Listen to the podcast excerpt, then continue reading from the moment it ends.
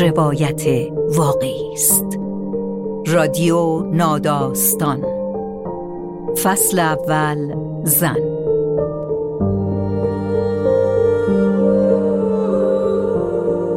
روایت زنان همیشه شنیدنی است. شیرالات شودر حامی این فصل از پادکست رادیو ناداستان.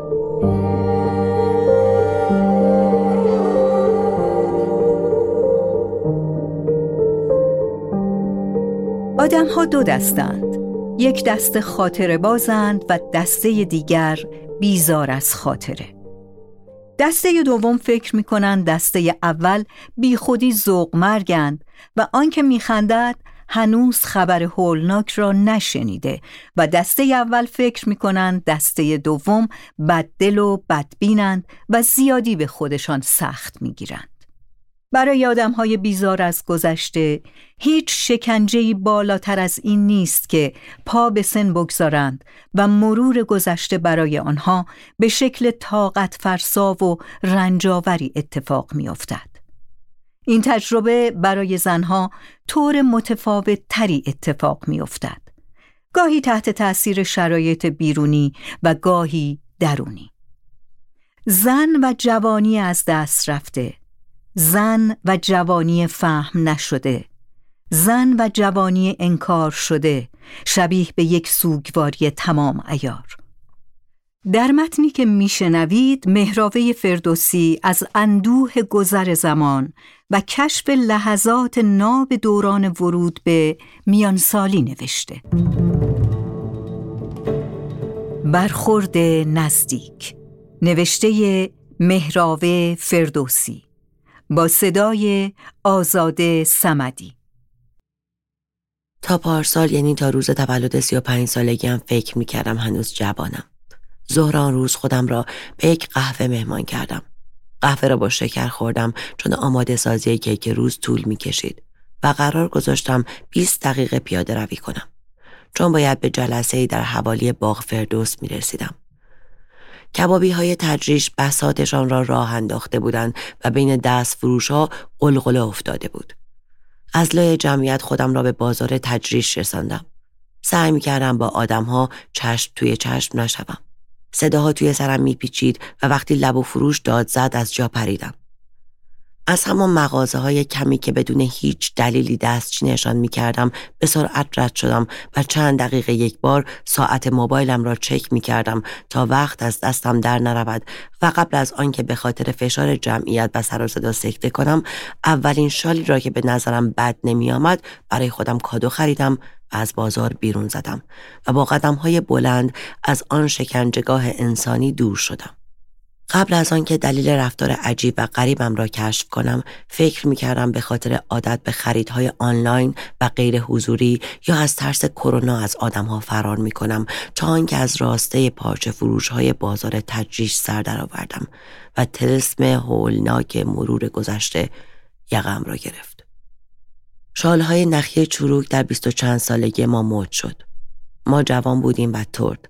و یک هفته هر روز کلاس های عصر ما را می پیچاندیم و خودمان را به راسته پارچه فروش های تجریش می رساندیم تا منشأ پارچه های آن شال ها را پیدا کنیم و با کیفیت تر از آنچه توی بازار بود بدوزیم. دست جمعی مثل برگزاری یک آین مقدس می آمدیم و تمام پارچه های رنگی تمام پارچه فروشی هایی را که اکثرشان شابه آن یکی و پسر آن دیگری بودند و جنس هایشان یکی بود و قیمت هایشان مثل هم بود می گشتیم و پارچه های سبز و لیمویی و قرمز تند را سر می کردیم و ست می کردیم و ادا در می آوردیم و چانه می زدیم و مغازدارها را می خنداندیم و جوری توی مغازه ها می مادیم که انگار هیچ وقت قرار نبود به خانه برگردیم. آن روز اما ده سال از آن روزها گذشته بود و من در آستانه بازار ایستاده بودم و داشتم فکر می‌کردم چه بلایی سرم آمده. من آن زمان کجا غیبش زده بود؟ اصلا کی اینطور بیخبر ترکم کرده بود؟ احساس می کردم حتما بدون آنکه بفهمم یا بخواهم براده ای از مغزم جدا کرده بودند که حتی مرور خاطره آن روزها تا این حد به نظر ترسناک و صلب می آمد. حالا میفهمیدم دلیل این رفتارهای عجیب و غریب این فرار با عجله چه بود. دیگر جوان نبودم. خیلی وقت بود با دوستانم خرید نمی‌رفتم و وقت تلف کردم بهم استرس می‌داد. حلقه مفقوده را پیدا کرده بودم. زمان. زمان مثل یک سنگ دل تمام ایار از سرم گذشته بود. برخلاف جوانی که مثل موم نرم بود و کش می آمد. برخلاف وقتی که مفهوم انتظایی بی سر و شکلی بود. متسلب نبود و زورش نمی رسید. مثل آن روز که زورش به ما نرسید. دومی خوابگاه ما توی سعادت آباد بود. خیابان هشتم علامه جنوبی. اواخر اسفند بود و من و دوست همشهری هم توانسته بودیم به سختی بلیت قطار پیدا کنیم. تاکسی های اینترنتی وجود نداشتند و هنوز اتوبوس ها و متروها ما را به مقصد می رساندن و به همین خاطر کمی زودتر از موعد چمدان های سنگین بدون چرخمان را برداشتیم و خودمان را به ایستگاه اتوبوس بولوار دریا رساندیم تا دوستم بتواند بستهاش را هم توی اداره پست همان نزدیکی پست کند. من و چمدان های سنگین توی ایستگاه ماندیم و دوستم به اداره پست رفت. شش اتوبوس آمد و رفت و من کم کم محو تماشای آدمها و حرفها و ماجراهایشان شدم. نمی‌دانم چند وقت توی همین وضع بیخیالی به اطرافم خیره شده بودم و توی سرم برای آدمها قصه می ساختم که دوستم برگشت. همونقدر سردماغ و ملنگ سوار اتوبوس اول و اتوبوس بعدی شدیم و توی متروی آخر بود که تازه فهمیدیم چه زمان زیادی را از دست داده ایم. وقتی به ایستگاه راهن رسیدیم قطار سود کشیده و رفته بود. زمان آن روی خشم و ترسناکش را نشانمان داده بود.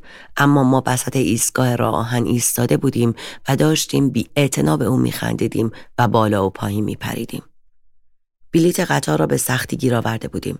به خاطر دوری راه معلوم نبود بلیت اتوبوس گیر بیاوریم یا نه. نمی توانستیم به خوابگاه برگردیم چون تعطیل بود. اما هیچ کدام اینها ذره اهمیت نداشت چون ما جوان بودیم و تا ابد وقت داشتیم که به این چیزها فکر کنیم Traurige Sonntag, dein Abend ist nicht mehr weit. Mit schwarzen Schatten teile ich meine Einsamkeit. Schließ ich die Augen, dann sehe ich sie hundertfach. Ich kann nicht schlafen und sie werden nie mehr wach. Spiel für mich. انکار زن کارت ها را بر می‌زد و چیزهایی درباره زنان حسود و چشمهای بدخواه و دشمنان همخون می‌گفت و کارت ها را از نو میانداخت. چهار نفر بودیم که چون حرفی با هم نداشتیم زنگ زده بودیم به یک فالگیر و همان اول کاری قرار گذاشته بودیم تلفن روی پخش باشد تا عیشمان کامل شود. فالگیر که کارت ها را انداخت پچ پچ های ما هم شروع شد و لابلای جلسه آنلاین و قرارهای تلفنی و چت های بی اهمیتمان مزه می پراندیم. بپرس دلار میاد پایین بیت کوین بخریم و ریز ریز و بی صدا می خندیدیم.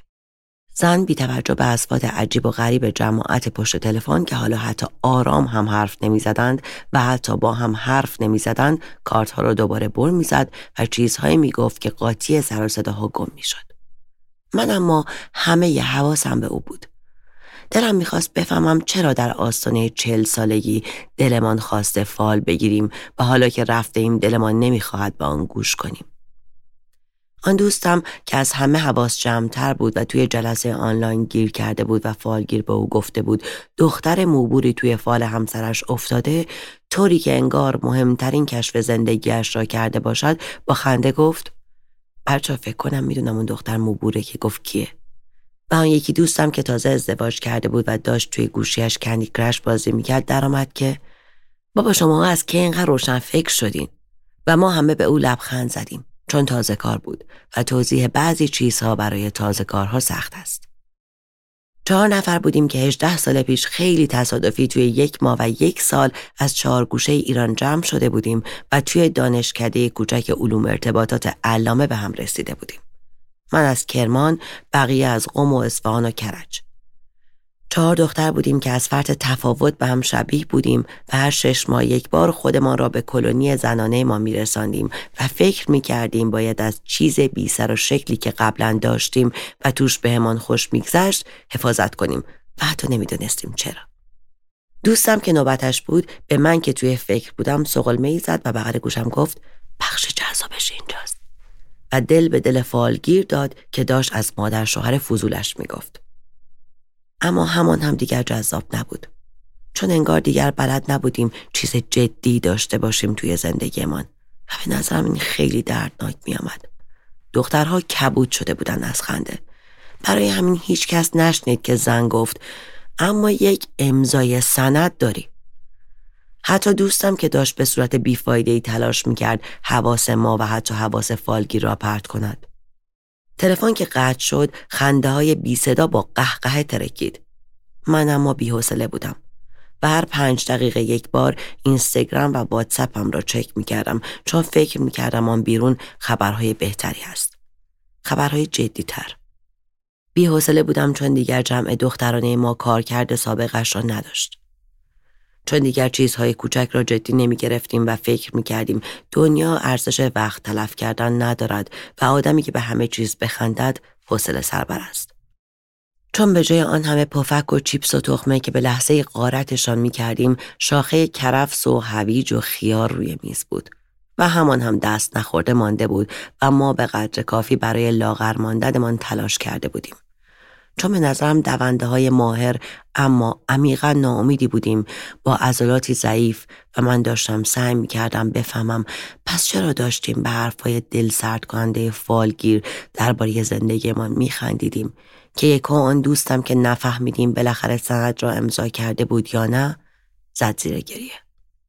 مدتی توی بوت همدیگر را نگاه کردیم و بعد کله های من را با پشتکار بیشتری فرو کردیم توی گوشی های هوشمندمان و با هم سکوت کردیم. اگر چند سال قبل بود می توانستیم به اندازه یک عمر دوست غمگین ما را سوال پیچ کنیم و تحتوی ماجرا را در بیاوریم و راهکارهای بیپایان ارائه دهیم. اما حالا نه وقت داشتیم و نه قدرت پیگیری و نه توان تحلیل.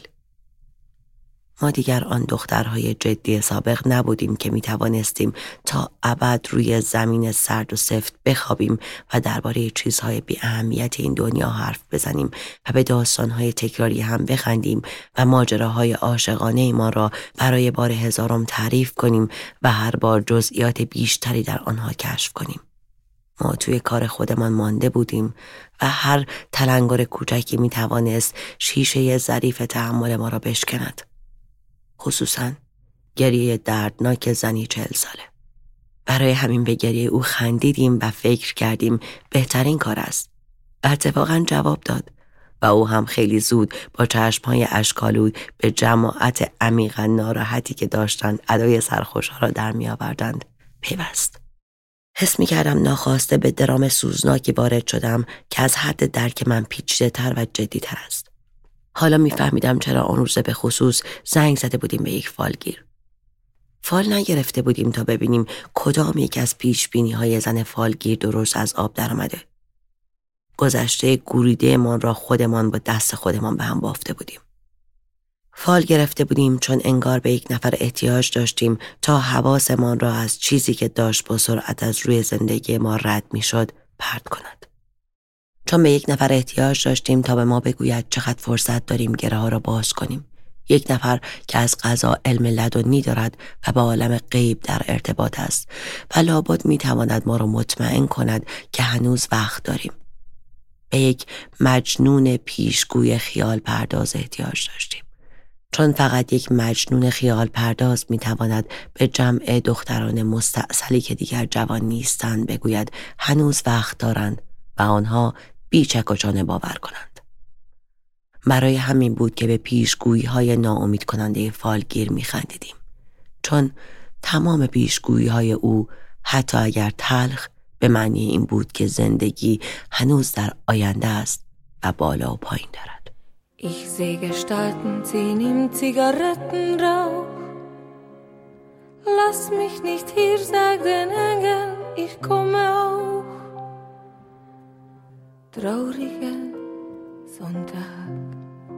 تا زنی من فیلم مراسم عقدم را از عکاسی نگرفتم.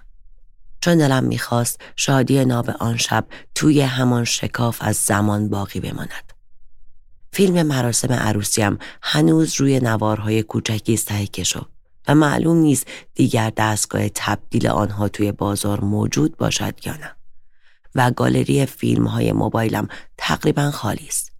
مگر چند ویدئوی انیمه بومرنگ که آدمها توش به صورت مزهکی یک حرکت رفت و برگشتی می کنند و همانقدر که جلو می روند برمیگردند.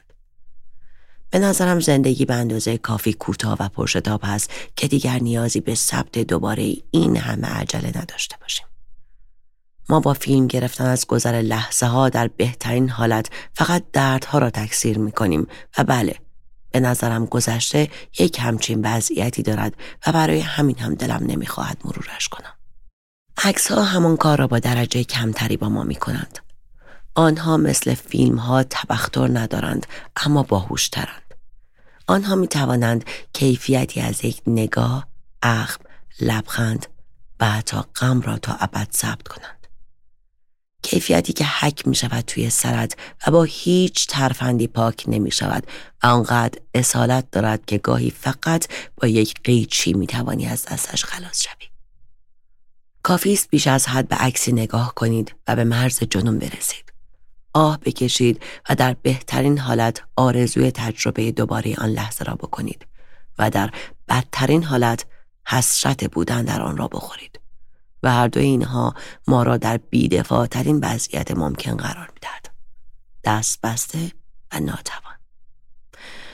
مثل آدمی که در آخرین لحظات سقوط به در از خودش عکس گرفته باشد و هر بار دیدن آن عکس تمام آن دلهوره ها را در او زنده کند و او قادر نباشد خودش را نجات دهد. من از ترس همین رویارویی است که عکس های قدیمی را از خودم دور می کنم. بیشترشان خانه مادرم تلمبار شده. عکس های روی یخچال را زود به زود عوض می کنم. قدیمی ترین عکس مربوط به دو سال قبل است که در مقیاس شمار عمر واحد کم اهمیتی محسوب می شود. پیشنهادهای مموریز قدیمی گوشه را خیلی زود رد می کنم و هیچ کدام از این کارها به این خاطر نیست که روزهای خوبی نداشتم. می‌خواهم یک راز بزرگ را بهتان بگویم.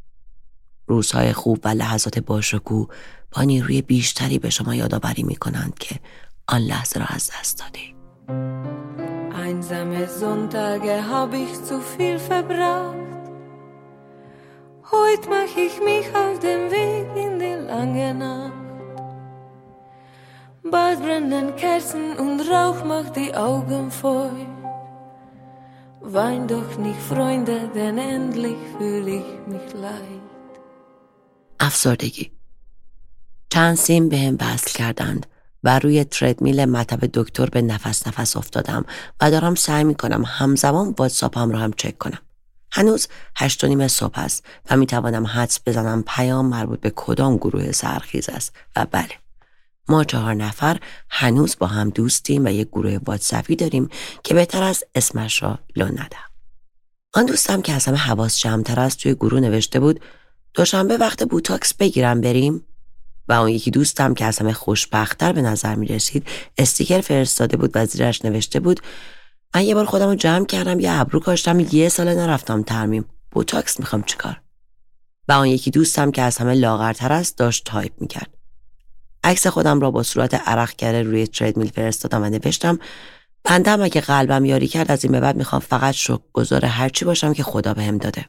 و بچه ها که در جریان جزئیات بیماری من بودند با بی ادامه بحثشان را گرفتند. گراسومر اسمی بود که روی آن وضعیتی که دچارش شده بودم گذاشته بودند و ترکیب گراسوفوبیا یا همان پیری حراسی بود با اسم خودم و ماجرای آن از یک عکس در آلبوم مادرم شروع شده بود. توی عکس مادرم شاد و سر حال ایستاده بود و پر روسریش را جلوی دهانش گرفته بود و داشت به چیزی که احتمالا پدر بزرگ گفته بود میخندید.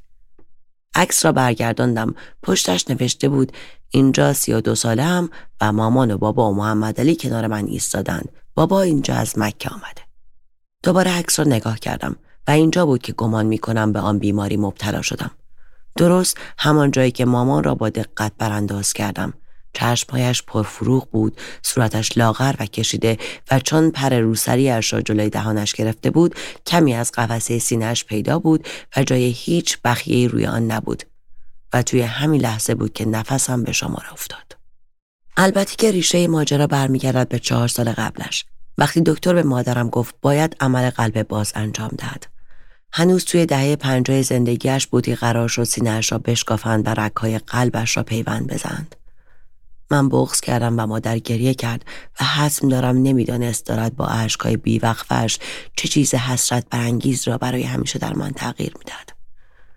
چیزی که بعدها فهمیدم زندگی مرا به قبل و بعد آن روز تقسیم کرد. چیزی که گاهی واقعا دلتنگش می‌شوم. چیزی که از دستش داده بودم بدون آنکه بشناسمش و حتی نمی‌توانستم درست توصیفش کنم تا آن روز که عکس را دیدم. من داشتم عکس مادرم را دقیقا در سنی که خودم بودم تماشا می کردم و بقیهش را احتمالا می توانید حدس بزنید. دیدن نسخه جوان مادرم و تطابق او با تصویر اکنونش مرا برای بار دوم و این بار پرقدرت تر از قبل تحت تاثیر قرار داد. ما زنها از یک جایی به بعد دقیقا نمی‌دانم از چه سنی بیان که بخواهیم می‌فهمیم که ادامه منطقی و بدوی مادرانمان و تکرار محتوم آنهاییم. بخشی از آنها که بیرون از آنها زندگی می کند. ما نسخه جوانتر مادرها هستیم که برعکس آنها در بعدی از زمان است که این شانس را دارد که پند بگیرد و عبرت بیاموزد و مراقبت کند. بله، مادرها آینه تمام بین توی جیبشان دارند و تنها کسانی قادر به کشف این آینه هستند که مثل من به دروازه اسرار مگو پا گذاشته باشند. در روزی به خصوص. اولین نشانه بیماریم نفس تنگی بود. بعد یک دور افسردگی، بعد مرگ آگاهی وسواسگونه و بعد از آن سرچ های عجیب و غریب. تا مدت ها درباره گونه ای عروس دریایی تحقیق می کردم که به خاطر تغییر شکل بدن و سلول هایش می تواند تا ابد زنده بماند. جانور دیگری پیدا کردم که قادر بود با بازسازی مداوم سلول های بدن خود به جاودانگی زیستی دست پیدا کند. جانوری آبزی به نام هیدرا. بعد که همه این مراحل را پشت سر گذاشتم نشستم به حساب کردم و فهمیدم با احتساب چربی هایی که قرار بود طی 20 سال آینده رگ های قلبم را کیپ کند از همین حالا باید دست به کار شوم. از فردای همون روز بهترین دکتر قلب را پیدا کردم و اصرار کردم برایم آسپرین تجویز کند و سبزیجات جایگزین کردم و بیشتر ورزش کردم و حالا که چهار سال از اولین نشانه های بیماریم میگذرد یک پوشه پروپیمان از آزمایش های خون و اکو و نوار قلب منظم دارم و حالا هم طبق برنامه چکاب شش ماه هم روی تردمیل داشتم نفس نفس می‌زدم. دوستم که از همه لاغرتر است از نوشتن پشیمان شد و به جاش عکس نیکی کریمی فرش قرمز جشنواره فرج را فرستاد و نوشت به جاش بیایم بریم بوکال زاویه صورت بانو رو ببینین. همه با هم پرسیدیم بوکال چه کوفتیه؟ و یک متن برایمان فرستاد که با ادبیاتی بد شیر فهممان کرد. در افرادی که صورت گردی دارند یا دچار اضافه وزن هستند و از فرم چاق صورت خود راضی نمی باشند جراحی برداشتن پدهای چربی گونه در داخل گونه ها یک روش عالی برای خلاص شدن از شر چربی های ناخواسته آن صورت است. آن دوستم که از همه حواس جمعتر از نوشت تا به این لاغری ولم کن چربی خواستم نداره صورتت چه برسه به ناخواسته؟ و تا مدت زیادی مشغول نظریه پردازی های غیر تخصصی من راجع به عمل های زیبایی شدیم. تا آنکه آن دوستم که از همه خوشبختتر به نظر می رسید گفت ول کن بابا داریم چروکیده میشیم. مثل بقیه عمرمون حداقل درگیر این نباشیم که کجامون رو چیکار کنیم. و من که حالا از روی تردمیل پایین آمده بودم و احساس می‌کردم دارم روی هوا قدم برمیدارم با خواندن کلمه چروکیده سرم گیج رفت. مسلما آن روز هم مثل همه وقتهایی که به صورت مذبوحانه خودم را به تردمیل دکتر میرساندم و روی آن میدویدم با پوزخندهای دکتر راهی خانه شدم نتیجه بحث های دخترانه من هم طبق معمول به جایی نرسید و فقط مدتی درگیر این بودیم که هیچ جایمان را هیچ کار نکنیم. Der letzte Atemzug bringt mich für immer heim. Im Land der Schatten,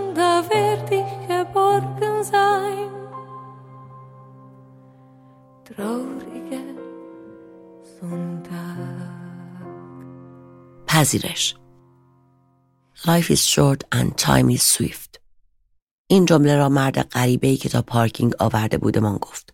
ساعت سه و نیم نصف شبی برفی در بلگراد. وقتی داشت با لبخند نگاه ما می‌کرد. اگر دوستانم آن موقع شب کنارم نبودند فکر می‌کردم از شدت سرما دچار توهم و خیال بافی شدم. اما غریبه واقعی بود و واقعا این جمله را به ما گفت. درست وقتی که دود سیگارش قاطی رطوبت سنگین هوا ابری کوچک و قلیز دور سرش ساخته بود و من احساس می کردم شاهد فیلمی آخر زمانیم. ما همراه سردترین جبهه هوای اروپایی وارد بلگراد شدیم. همون اول کار ماشین مدل بارایی کرایه کردیم و به خیالمان فکر همه جاش را کرده بودیم. انصافا هم تماشای شهر برفی از پشت شیشه بخار گرفته و گرم ماشین واقعا لذت بخش بود. شب سال نو بود. یک بار دنج و خلوت رزرو کردیم در حاشیه رود دانوب و با هفت سین ناقص و لباسهای پلوخوری من سوار ماشین شدیم و جلوی آن پیاده شدیم. سال نو 1397 شمسی را آنجا جشن گرفتیم. در میان دوستانمان و توی یک آیریش بار سرحال با گیتاریست هایی که کانتری می زدن و کارگرهای عرقگیر پوش سرخوش و شاد.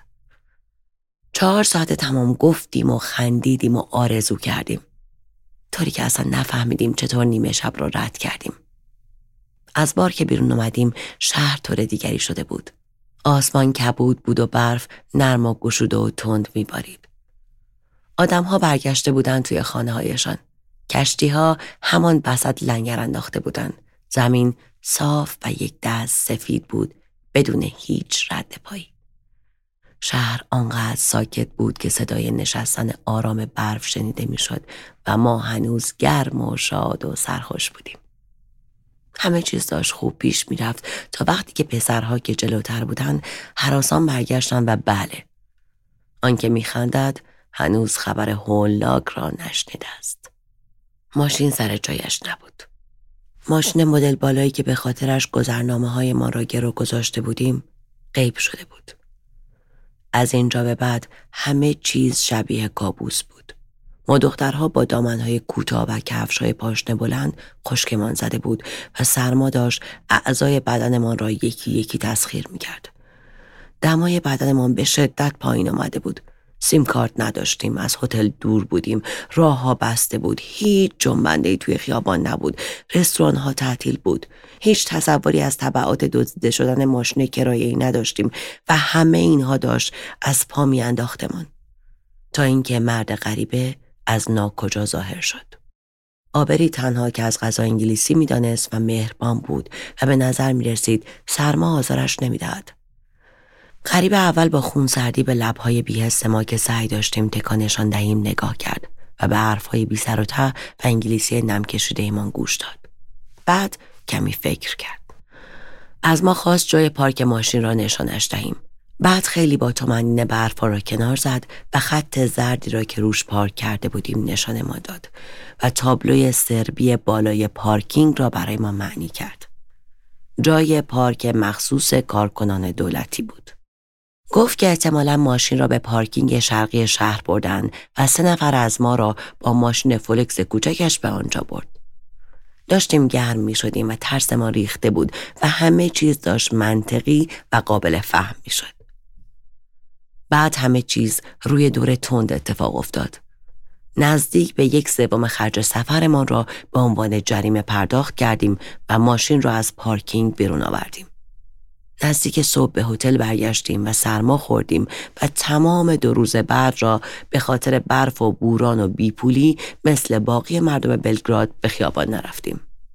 اما آن شب عجیب و مرد غریبه و آن جمله استعاری تمام و کمال با من ماند. دانشجو که بودم یک استاد فرزانه داشتیم که تعبیر جالبی برای دوره گذار از جوانی به میان سالی به کار می برد. می گفت دوران شباب شبیه به شنیدن دائمی یک موسیقی شلوغ و پر سر و صداست که تو را به رقص وامی دارد. نوتهای تند و زنده که نمی توانی در برابرشان مقاومت کنی.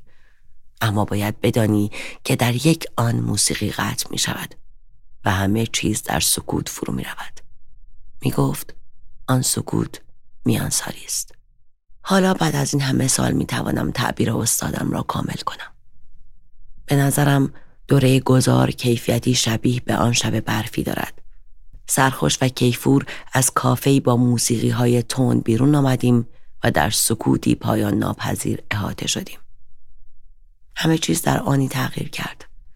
توی برف گیر کردیم و دیگر آن جوانهای شادی که خیال می‌کردند شهر در تصرفشان است نبودیم. چند غریبه بودیم در سرزمینی دور و خلوت که حتی زبانش را نمی‌دانستیم.